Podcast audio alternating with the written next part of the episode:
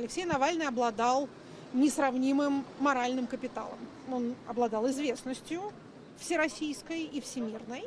Он обладал моральным авторитетом, он обладал долгой политической биографией. Это все вещи, которые нельзя никому передать и нельзя быстро приобрести структура, созданная Навальным ФБК э, до своего запрета, до э, посадки Алексея и до объявления ее экстремистской организации была больше похожа на настоящую политическую партию, чем все остальные политические партии в России, за исключением, наверное, КПРФ. Она обладала разветвленной региональной структурой, людским потенциалом, узнаваемым лидером э, и организационной способностью. Эта структура была разгромлена внутри России, но пока Навальный был жив, его соратники светили отраженным светом. То есть они могли тоже что-то говорить и быть услышанными, быть какой-то лоббистской силой вне России, в международном сообществе, и как-то через них голос Алексея Навального достигал россиян внутри России.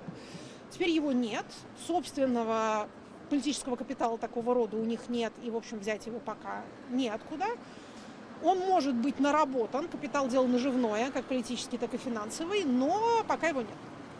Соответственно, возможно, вот это вот очевидное политическое убийство станет точкой объединения не, не оппозиция. Оппозиция – это люди, которые участвуют в выборах для того, чтобы приобрести мандаты. Мы не в такой ситуации.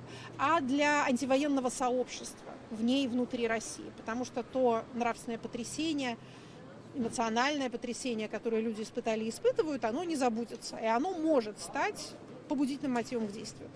Но может и не стать. Гарантировать этого невозможно. Первая реакция – это парализующее горе. Это вот так сейчас будет некоторое время. Потом посмотрим, кто к каким выводам придет.